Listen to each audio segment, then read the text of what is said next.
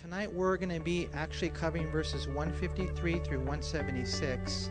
And uh, I, I, was uh, reading a story uh, about, uh, I don't know if you guys have ever uh, done construction. Any of you here ever done like construction, maybe drywall, framing, things like that? And so imagine going to a house, you're doing a, a remodel, you open up the walls, and you find $152,000 in the walls um, I read this story about this. It's actually a true story. It was uh, $182,000. Uh, this contractor, his name was Bob Kitts. Um, he was the one doing the work. The homeowner, uh, Amanda Reese, uh, had hired him. They knew each other from high school.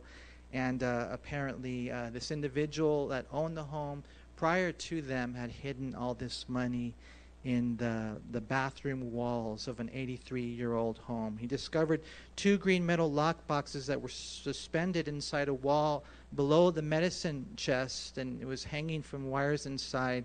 And he opened up these envelopes, and, uh, and they found $182,000. So, how many of you maybe could use that. You're like, hey, that would be nice, you know, pay off a couple of bills, maybe, uh, you know, buy a Hummer. I don't know what you would do with it. But you know, you know, you think about that, and it's like there's like this aspect of like treasure. Wow, I found treasure. I, I got this, you know, bonus. We're gonna see tonight that that's what we have infinitely more, in that we have found the Bible. Now we have found the Bible. Some people say the, the book finds us. It's kind of cool how God works that. But do you value this like that? Is it treasure to your heart? Do you read it? Some people that they say today that people spend more time watching commercials on television than they do reading their Bible. And some of you are like, yeah, there's a lot of commercials. As I'm watching TV, but you know what? That's why, at the end of the day, you guys, it doesn't take a rocket scientist. You don't need to be a theologian with a degree from seminary to realize that's why the church is anemic. That the church is, is weak, generally speaking, because uh, they're not into the Word. And so, what ends up happening is you start getting into the Word, and then the Word starts getting into you, and next thing you know, you fall in love with it, and you love it even more. I'm telling you this, you guys. I, I know there's a million other things that you could be doing tonight. And, and then next week, there'll be a temptation and other things that the enemy wants to put on your plate. Praise God that you have a hunger for Him. And you know, and you know that you will find God as you study the Bible. It's a greater treasure than $182,000 you know, found in the walls. It's interesting. That story is an interesting story because they ended up fighting over it you know, he was thinking, uh, I should get 40% of the find, and she's thinking, oh, no, no, you only get 10% of the find. And so what ended up happening is they started fighting over it. It went to the news, and then the news spread the story, and eventually the former ho- homeowners or whatever, the family of the former homeowners came in, and so everybody lost. And that's kind of what happens with the money and the stuff and the things of this world. Is that your focus? Is that your focus? We have to check our hearts, huh? You know, as we read through Psalm 119, I encourage you, and you know, to really, it's kind of cool because the whole thing basically is a prayer. As you're reading each verse, ask yourself or ask the Lord, what does this passage pray and say about the Bible? Because look at verse uh, 153. Uh, consider my affliction and deliver me. Now, who's the psalmist talking to? He's talking to God, right? There's this prayer. Consider my affliction and deliver me, for I do not forget your law. And so I don't know what the affliction was that he was going through, but just like all of us here, he was going through something, right? And so what do you do? You pray. And so he's praying, Lord, uh, uh, uh, consider me. Lord, deliver me. I don't forget the Bible, for I do not forget your law. And we always go back to James 1 22 through 25, where the Bible says, But be doers of the word and not hearers only, deceiving yourselves. For if anyone is a hearer of the word and not a doer, he's like a man observing his natural face in a mirror. For he observes himself, goes away, and immediately forgets what kind of man he was. But he who looks into the perfect law of liberty, and that's the scriptures, and it's so cool the way it describes it, the way that the scriptures set us free. He who looks into the perfect law of liberty and continues in it is not a forgetful hearer, but a doer of the work. This one will be blessed in what he does. And so, Lord, here's the affliction, here's the situation, here's the demon, here's the addiction, here's the whatever it is that is just overpowering me. And so, God, I'm praying, consider me, deliver me, because I, I, I really don't want to forget your law. Uh, I want to be one of those guys that, that is a doer of the word. Now, it's interesting there in James. Did you notice how he says that he looks into the mirror and then it shows him who he is? And so you go out and, and you know, you're, you're realizing I have to change this about me. See, a lot of times people are like, well, this is a situation, and God, you got to change this about him, about her, about them, about this, about that. And God is saying, no, it was a mirror. Remember, it was a mirror, and you forgot how you're messed up. And you're the one that, that needs to change a lot of times. And so, just doing the word, no matter what the situation is, none of us here are 100% innocent. There's things that we could do better, there's things that we could do differently. And so he's saying, Lord, in the midst of this battle that I'm in, in the midst of this affliction, consider me, deliver me, because I don't, I don't forget your law. I, I can't forget your word intellectually, and I won't do it practically. Lord, I, I must not forget what it says to me about me and how I need to change and rearrange so many things in my life. In verse 154, he says, Plead my, my cause and redeem me. Revive me according to your word. And so here is, again, what does it pray? What does it say about God's word? It's a prayer for intercession and redemption, and, and even a suggestion that the answer would come in the form of revival rooted in the Bible. Now, you might be here and you're thinking, well, I don't need revival. I'm a Christian. I don't need revival. I'm alive. Yeah, but how alive? How alive are you? Really? Do you need revival? I think a lot of us do. A lot of the church needs God to quicken them. They need life and they need it more abundantly. I see it with my own eyes. I see the way the things of the world and the cares and the deceitfulness of riches are choking the word. I mean, I, again, I don't want to be weird tonight, but there's a lot of more. There's a lot of people that should be here that are not here, and they're seeking the things of the world. It's so cool when you fall in love with the Lord and you say, God, um, and you can just pray that prayer because maybe you're not feeling it. You can pray that prayer. Revive me, Lord. Uh, quicken me. Make me stronger.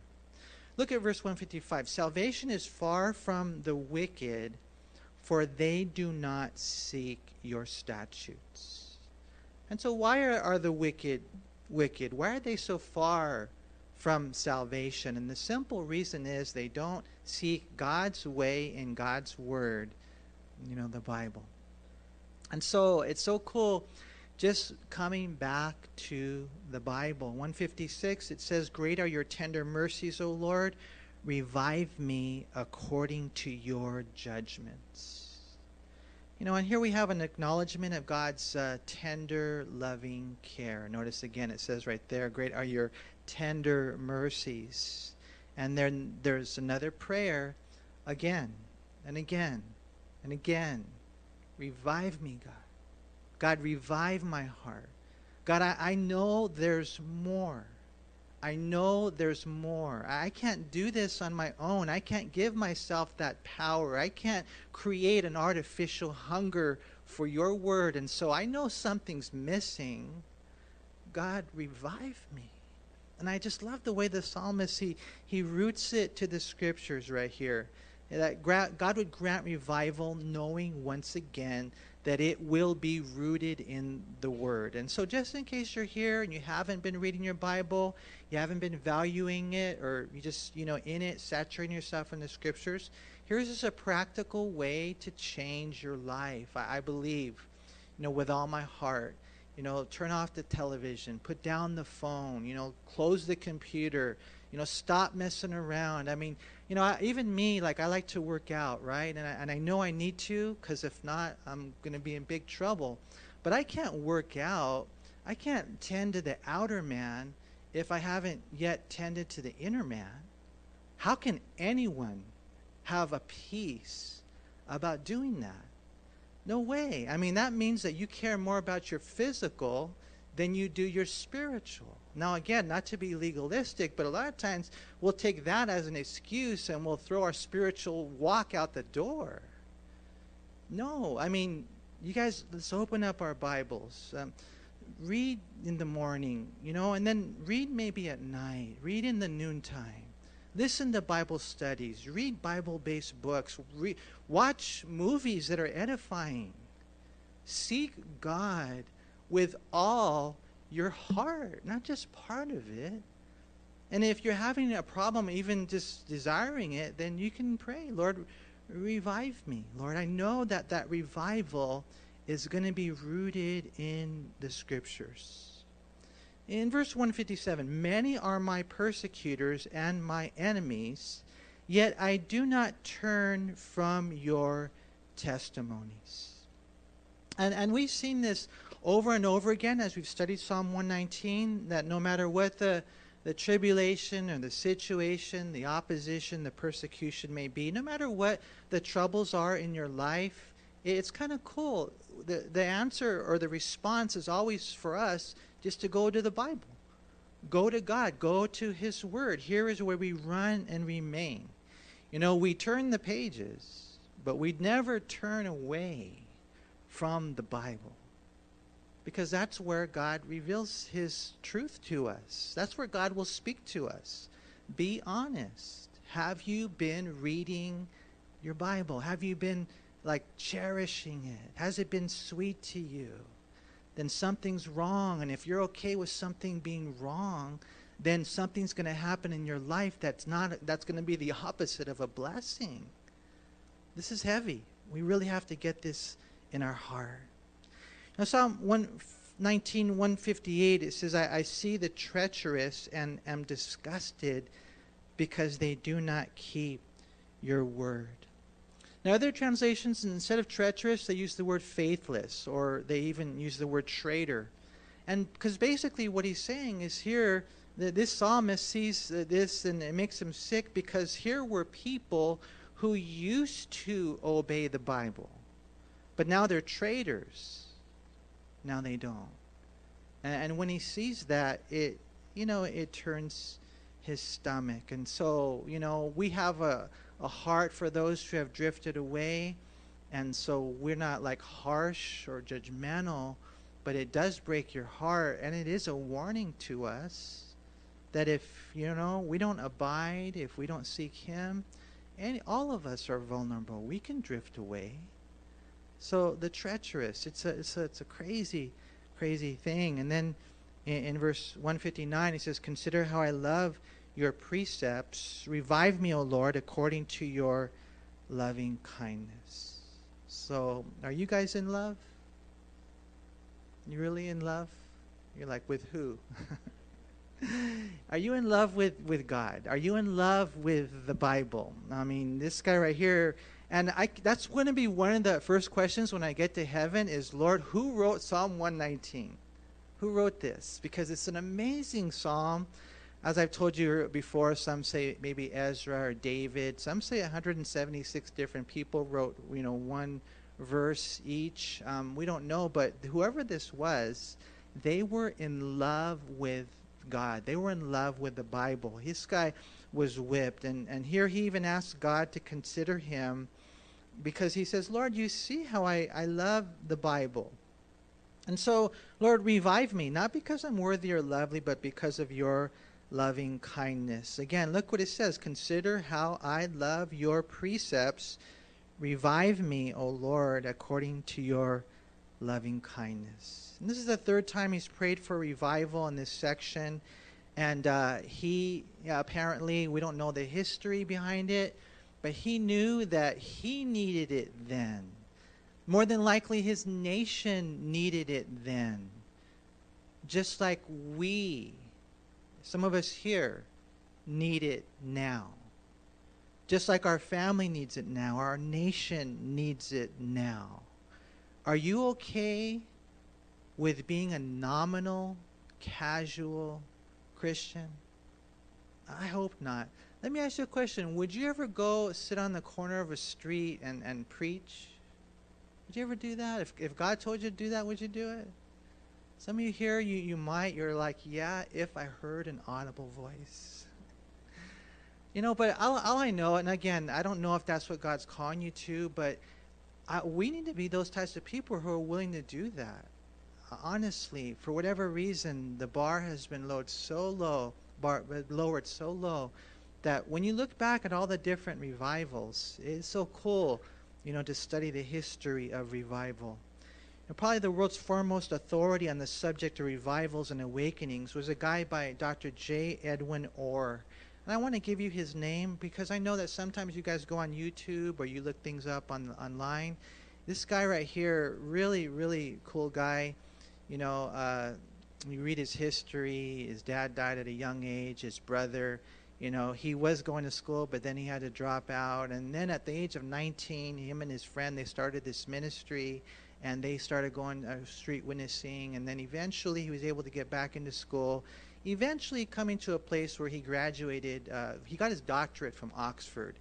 But this guy, Dr. J. Edwin Orr, was just uh, uh, used by God in such a tremendous way to share the history of revival. And one time a student approached him and they said, Dr. Orr, besides praying for revival to occur, what can I do to help bring it about? And without a moment's pause, Dr. Orr glanced at the student and said, You can let it begin with you. You know, and uh, you might be the, the spark plug, you might be the, the bomb. you might be that one. If you can say that, Lord, let it begin with me, then God might, might use you to bring these great revivals, you know? You know, Dr. Orr, his resource sermons, videos, uh, uh, are they're all online. And he would always go back as he studied revivals, it would always begin with prayer and repentance. Prayer and repentance. And that's where he would see. And he tells stories about how this one pastor, he just asked his, uh, he asked the congregation to pray for him. And he asked the congregation to pray for him Saturday nights and Sunday morning. So Saturday night when the sun went down, he just asked everybody, pray for me. And then Sunday morning, before the sun goes up, for whatever reason, he has to pray for him. And as they began to pray, and this, the prayer meetings began to grow, the church began to change. And then one day, just out of the blue, 11,000 people showed up for a communion service. So, you know what he had to do? He had to call the other churches and get other leaders involved and pastors. And it was just, it was just this crazy revival. Because, you know, it, it's God, but at the same time, it's us. And you have to have a heart that says, I'm willing to pray, and Lord, I, I will repent. Any sin in my life, oh God, I, I surrender it to you, and here I am, Lord. I'm going to get on my knees. And as there's prayer and repentance, prayer and repentance, prayer and repentance, God brought that revival. You know, but it starts with us individually, right? A man once came to Gypsy Smith. Uh, he's a celebrated English evangelist of the 20th century and asked him how to have revival. And I think I've told you guys this before. Gypsy Smith said to him, Well, do you have a place where you can pray? And the guy said, Yes. And so Gypsy Smith said, Tell you what to do. Go to that place and take a chalk and, and draw a circle around yourself kneel down there and pray for God to send revival on everything in the circle. He said, Stay there until He answers, and you will have revival. You're like, Manny, but I have to go to work. Okay, go, to, go ahead and go to work. It's okay. Oh, but Manny, I have to eat. All right, well, let me think about that one. I mean, seriously, you know, is that our heart? Is that the way we pray? Uh, Gypsy Smith is another uh, amazing story. This guy, if you can, you can maybe look him up online. He was a, a British evangelist who conducted uh, campaigns in the United States and Great Britain. He did it for 70 years. 70 years. Some people are like, wow, you know, I've been involved in the ministry for 25 years now, and I think I need to do something different, you know? And it's just so funny. It's so crazy the way that when the flesh and the world and the enemy comes in, you know, how that can happen to an individual's heart and even someone who's called. But here's a guy, 70 years. He got saved when he was 16. His mom died when he was nine. And, uh, and then his dad went to prison. His dad ended up hearing the gospel, getting saved in prison. His dad, you know, came out of prison, and they started working with the, um, the evangelism and things like that. But then what ended up happening is uh, at the age of 17, Gypsy Smith got saved. And so what he did is he taught himself to read and write. He taught himself to preach. And so one day he's out there, and again, we're talking about somebody on the street corner, and he's preaching.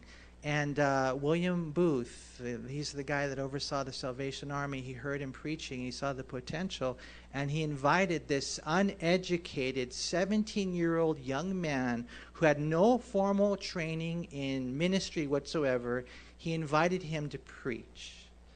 Next thing you know, Homeboy is preaching all around the world. He goes. He's from um, you know England. He goes to he, he sails to America 30 times. Boom, boom, boom, boom. He traveled the world, Africa, Asia, just preaching his heart out. And God used him. This guy, imagine, teaching himself to read and write, no, no formal training, gifted and in love with God to the point where when he would go and he would do the evangelistic crusades, there would be hundreds of thousands of people there. See, God can get a hold of our hearts. God can bring revival. Do you believe? Do you believe that? Do you want that? Are you hungry for that? Are you thirsty for that? Or are you one of those who are like, you know what, I can't wait until this study's over because I want to go get me a double double? Seriously. What's going on? You know, what's going on in the church? I trip out on these things. Look at verse 1, 160 right here. It says, The entirety of your word is truth, and every one of your righteous judgments endures forever. And so the entirety of your word is truth. This is what theologians call the verbal plenary inspiration of the Bible. Can you guys say that? Verbal plenary, verbal plenary, because that is an important theological phrase. We believe in the verbal plenary inspiration of the Bible, that it's all perfectly and powerfully true, completely inspired by God. Uh, Jesus said even uh, every jot and every tittle would be fulfilled um, Matthew chapter 5 and in verse 18. For surely I say to you, till heaven and earth pass away, one jot or one tittle will by no means pass from the law till all is fulfilled. And we actually went through uh, the different letters. Do you guys, I'm just curious, do you guys have the Hebrew letters in your Bible in Psalm 119? Because every eight verses is a different Hebrew letter. Do you guys see that? And so you go back to the 10th letter and you'll actually see uh, the yod uh, in the Hebrew. It's called yod, and you'll see how small it is. It's so it's such a, a small little letter.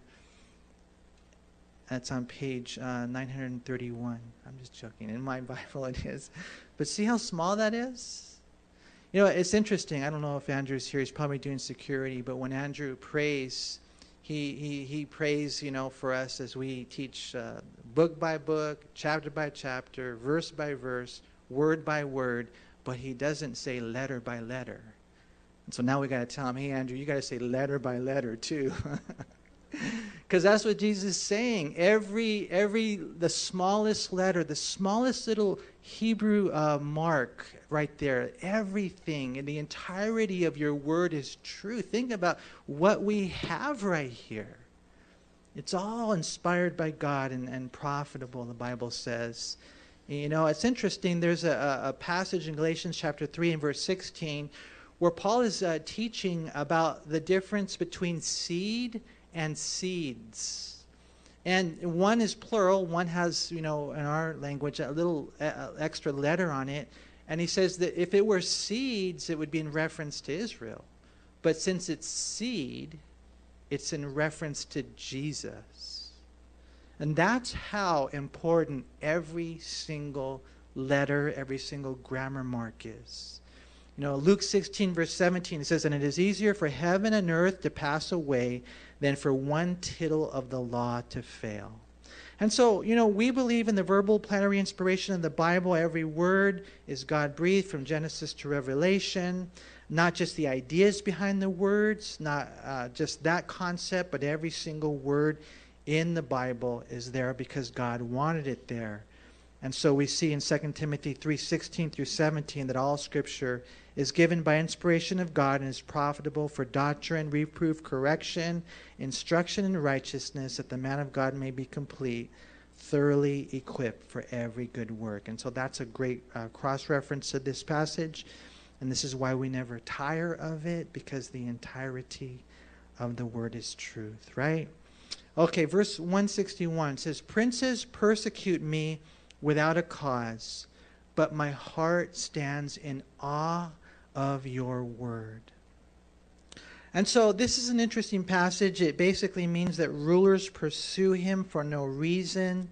Yet he says right here, I'm more afraid of disobeying your instructions. I'm, uh, my heart trembles only at your word, not at these rulers or princes, right? And so, is that us, if you think about it? Does my heart stand in awe of God's word? This guy right here, that's where he, where he was at. And in verse 162, I rejoice at your word as one who finds great treasure.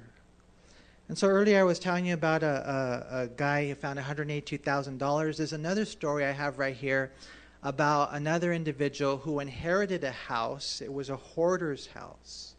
And so, any hoarders here? This is probably good news. No, I'm just joking. You guys shouldn't be hoarders. But, anyways, uh, they inherited this house. They were kind of at first, you know, like, oh, I don't want it, I don't want it. Ends up uh, going in. They find gold everywhere. I guess they had connected gold bars and, you know, uh, things like that underneath the furniture. $3.7 million worth of gold, 200 pounds. Imagine that. And so you're thinking, that would be so cool, right? But you have something better. That's what we're reading right here. I, I rejoice at your word as one who finds great treasure. You know, and when you're reading the Bible, um, you, you can't just surface read it. You got to dig in, huh? You know, today, I just want to give you guys a random example. Turn to John chapter 12.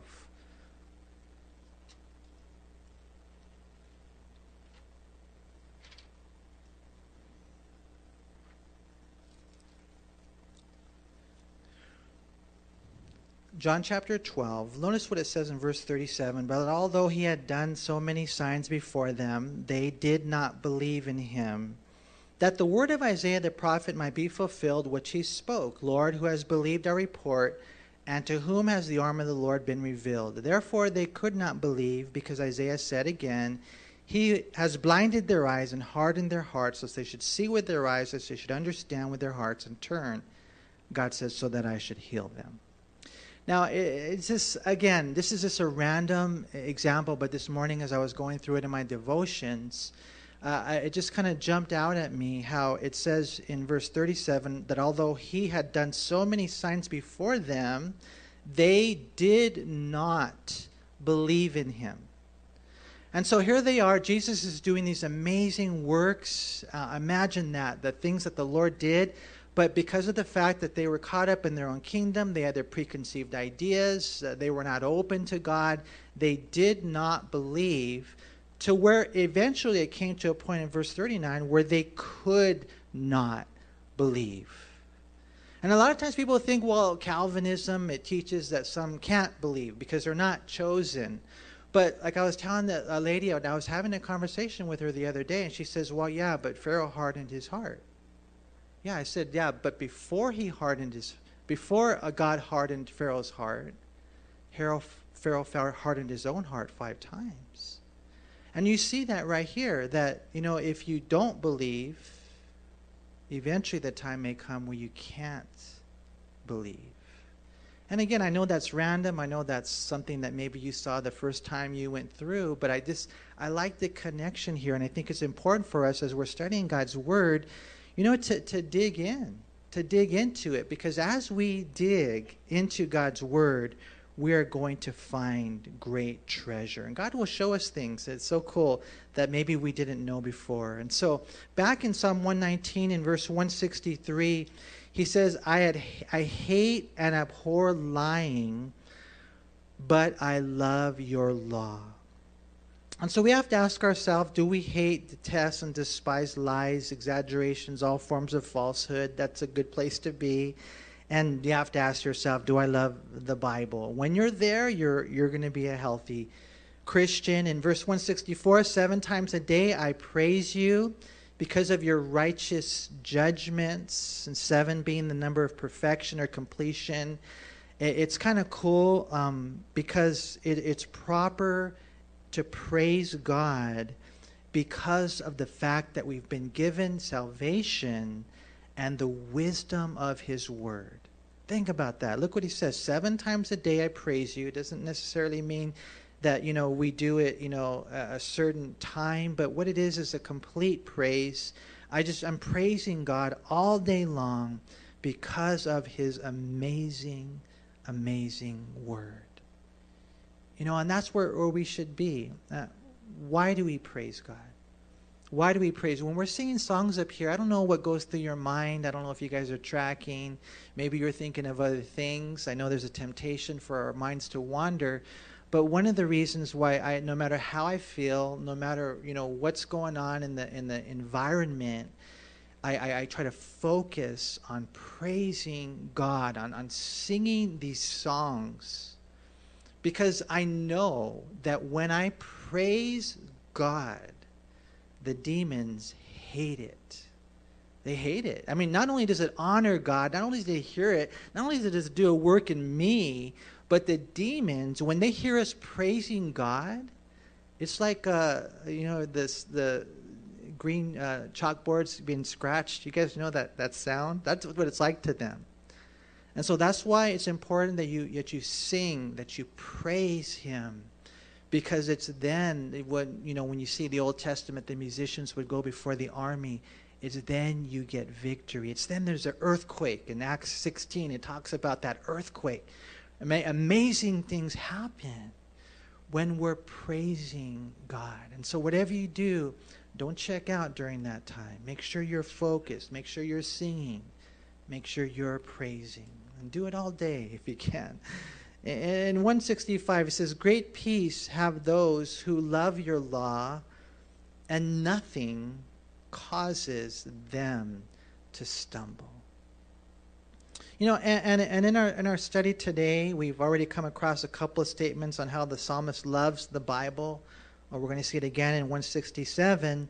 But here's the fruit of such love. Uh, again, notice he says, uh, great peace have those who love your law. So, do you have peace? I mean, when you're loving the Bible so much that you're learning it and living it, you're, you're reading it, heeding it, you're studying it out, it's a different life. What ends up happening is no matter what the problems are and what the persecutions are, you are going to have not just a peace, but a great peace. Jesus called it a perfect peace when we love his law, right? And nothing, he says right here, causes them to stumble. And that's an interesting thing because I've seen Christians sometimes stumble. I mean, they trip over a paperclip type of thing. I mean, they stumble over everything, man. For some, it seems like anything and everything, the smallest thing causes them to stumble, you know? They go to church and someone says they weren't nice to me, cold as ice to me. They didn't say hi when I walked by. And you know, next thing you know, they're all flared up or they're upset or whatever. The enemy comes in and he does evil, wicked, terrible, horrible things. And, and it's like they, they stumble so easily. Where the contrast is when you love God's law, you're going to have this great peace, and nothing causes me to stumble. What is a stumble? I mean, Stumble to me is like, this is the road that I'm on. This is where God has me walking. I'm not a perfect guy by any means, but I, I know what God's called me to do. This is my direction. This is where I'm going. And, and someone might do this to me or say that about me on the side or whatever. They might push me or whatever. The enemy comes in. But man, I'm just, I'm just, I'm just walking. I just keep walking. That's how you need to be. That's how we need to be. And that's what will happen when we are in the Word the way we're supposed to be. I tell you what, maybe you're here tonight and you're like one of those. I never read the Bible. I'll give you a Bible. I'll give you a leather Bible, maybe. I mean, I'll give you, if you don't have one, we'll give you one. You go home, you open up that Bible when you get in your house and your door, open up that Bible, and the demons will run away. Because you're going to say, Lord, I'm learning in Psalm 119 about the importance of your word. You know, how, how much do you have to read? How long do you have to read? 10 minutes? What do you think? 15 minutes? 20 minutes? Have you ever tried reading like a whole book of the Bible, like the whole book of Romans, the whole book of Galatians? I mean, stuff like that. I mean, think about it, you guys. I mean, as we love His Word, then God will give us peace. Nothing will cause us to stumble. Uh, 166, Lord, I hope for your salvation and I do your commandments. And, and you know, it's interesting when we agreed to this relationship with God through Christ, we said in our heart, I, I do believe and I will behave. Now, right here, hope for your salvation. It, it, it might be in reference to the salvation of our souls from hell, but it's probably in reference, and you'll see this a lot of times in Psalms, just in, in the situation that you're in, in the battle that you're in. Because you're already saved and you've already won the war, but there's a certain battle going on. There's a certain salvation that you need here. There's a certain deliverance that you need today. And when you read the Psalms, a lot of times when you're talking about salvation, that's what he's talking about. Maybe you're here and you're just stuck you're just stuck. You are like in a stalemate. You can't go anywhere. What do you need? This is what you need. You need salvation. You need deliverance to get past this. Well, how does it happen? It happens with, with a heart that says, I, I, not only believe, but I behave. Look at verse 166 Lord, I hope for your salvation, and I, and I do your commandments. Do you? Lord says, I want you to love. Let me think about it. you know, I mean, whatever it is, I mean, that's how it, it works out. 167 My soul keeps your testimonies, and I love them exceedingly. You know, and we see this over and over again, right? How beautiful when one obeys the Bible, not just on the out uh, on the outside, but on the inside. He says, "My soul, right? Uh, uh my soul it keeps your testimonies. 168 I, I keep your precepts and your testimonies, for all my ways are before you. And so we why do we obey? Why do we obey God's word? You know, primarily is cuz we love him. We love him. He was nailed to a cross for us. And we want to please him. But partially because we fear him. You know, I, I think about it a, a lot. I can't, you know, like you're driving down the street and you see a girl jogging down there. I don't know about you guys, but for whatever, just because of the way that we're wired, we want to look. Well, maybe it's somebody I know. I, I don't know why we rationalize it like that. I've already learned. I've already learned. You can't do that. You can't. Just keep your eyes on the road. Um, you can't sin. Because when you let sin in, it comes between you and your wife. What would happen, Manny, if you fell? What would happen to this church? You, you can't do that to her, to them, to the Lord. And not only that, I've told you guys before that God would kill me. And He used my wife to do it. He would definitely kill me. So we have a healthy, we have a healthy fear of God. And it's a good place to be because I know this. What he says right here is true. I, I keep your precepts and your testimonies for all. You circled the word all. All my ways are before you. You can't hide it. You can't hide it. You can't hide a, a thought. You can't hide a word. And that's why it's important for us to know that. You know, I try not to anger him. I don't want to grieve him. I don't want him to hurt me. Neither do I want to hurt him. Uh, wouldn't it be cool if, on the other side of the spectrum, in one sense, we could make him proud? What if one day, when we stand before Christ, he were to say to you, Well done, good and faithful servant? That's what we want, right? Because he sees all our days and all our ways. Let me read to you a whole bunch of verses here, just in case you're, wondering about this. Job 31 4 Does he not see my ways and count all my steps? Think about that. Aware of every single step. Job 34, 21 and 22. For his eyes are on the ways of man, and he sees all his steps. There is no darkness nor shadow of death where the workers of iniquity may hide themselves. Proverbs 5, 2. For the ways of man are before the eyes of the Lord, and God, he ponders all his paths. Isaiah 29, 15 through 16. Jeremiah 16, 17. For my eyes are on all their ways, they are not hidden from my face, nor is their iniquity hidden from my eyes. Jeremiah 23, 24. Can anyone hide himself in secret places? Shall I not see him, says the Lord? Do I not fill heaven and earth? Now, not only is God there, he's there in his fullness. When he says, I fill heaven and earth, that means it's a doctrine of the immensity of God.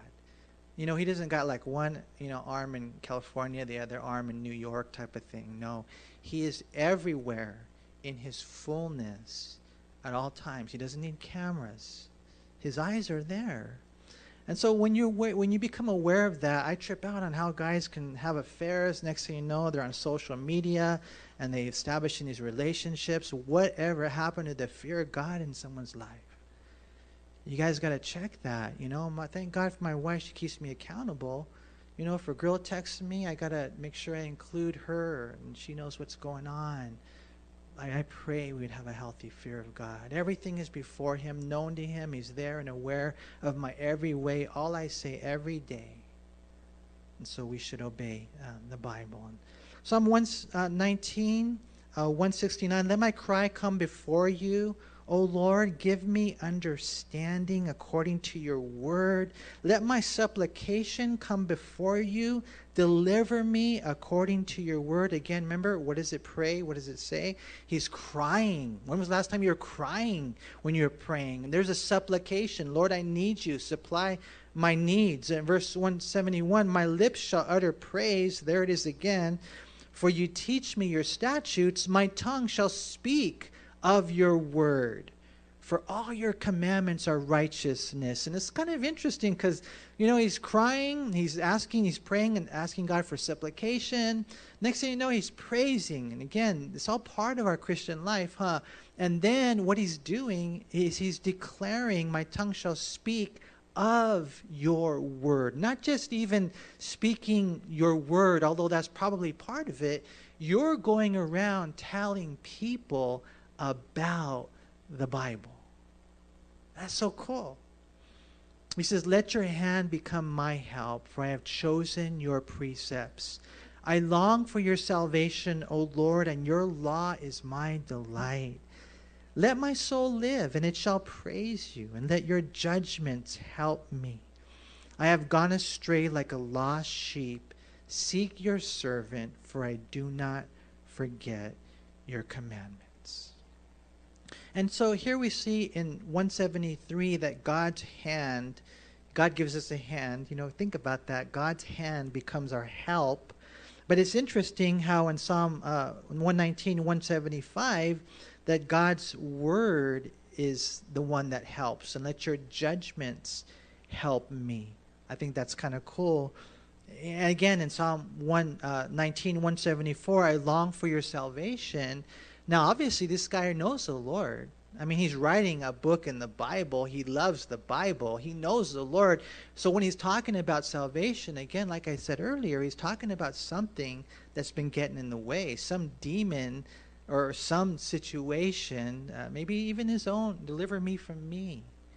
God, it's time for me to kind of get to the next level It's time for me to overcome this, Lord. And I can't do this without your help. You know, so here he is. He's, he's asking God, he's praying God, uh, praying to God for, for salvation. Deliver me, Lord, uh, from the struggles I have, from me. You know, maybe you've come this evening with this like lost connection with Christianity. And it's interesting in this last verse right here. Did you guys notice what it says? I have gone astray like a lost sheep. Now that's interesting. Here he is writing the Bible, but he's talking about in all honesty, some of the times where he struggled.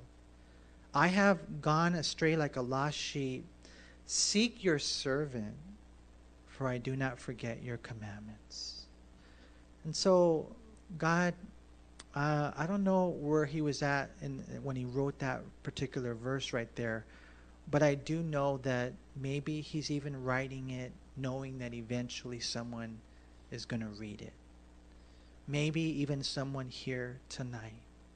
And it's kind of interesting. Maybe you're here and you can identify with that. I, I, have gone astray. Uh, I, I, I, we all have that inclination to, to just, you know, end up in the wrong place. And we feel like we're lost. I don't know if you've ever been lost. Most guys have never been lost, right? Just kind of taking the scenic route. You know, but have you ever been lost? to where you didn't know how to get back. That's what he's saying right there in that in that final verse. Lord, I've I'm lost and I just don't know how to get back. Lord, look for me. Lord, find me. Lord, help me. And it's even interesting the way that it ends right there for I do not forget your commandments. Somewhere in there, in this individual's heart, there was still a, a love for God's word. And when I read this last verse right here, I couldn't help but think of one person. Maybe you guys remember her back in 2005. Her name is Ashley Smith, and she was a meth addict. And she lost her kids. Uh, she lost uh, her daughter. And so um, one day she was out there, and I, I, don't know if she was moving or something, and a man uh, by the name Brian Nichols had escaped from prison. He was an alleged rapist. And on the way to her house, he murdered four people. So he gets Ashley Smith, and again, uh, she's a, she's a meth addict, right? And she and he has her in her apartment as a hostage, and the police are out there for seven hours. Now, the interesting thing about Ashley Smith was that she was a Christian at one time. She used to know the Lord. And even during all the things and the, the crystal meth and the loss of her daughter and all the different things that she had been involved in, it's interesting to read her story. They made a movie out of it. She would still read her Bible every morning. Think about that. Even though she's doing drugs, it's kind of weird, huh? But right here, I thought about her. Here, I have gone astray like a lost sheep. Seek your servant, for I do not forget your commandments. And I just thought, wow, Lord, that, that's her. You guys probably remember the story. She went on, she shared, she read to him out of a Christian book that she had been reading. And, you know, the next thing you know, he turned himself in and everything went okay. Now I checked on her, you know, it's, you know, whatever, however many years later. Um, 14 years, yeah, 14 years later, she's still walking with the Lord because God got a hold of her heart right there. And just in case there's anyone here tonight, and as we close in prayer, we could have uh, musicians come forward. If, if that's you, maybe you've gone astray, you can pray the same thing. Lord, uh, seek your servant. Uh, Lord, uh, help me. Lord, save me. And if you pray that prayer from your heart to His, then he will. And so I pray, if that's you, just take that step towards Him tonight. Because if you take that one step, then God will meet you there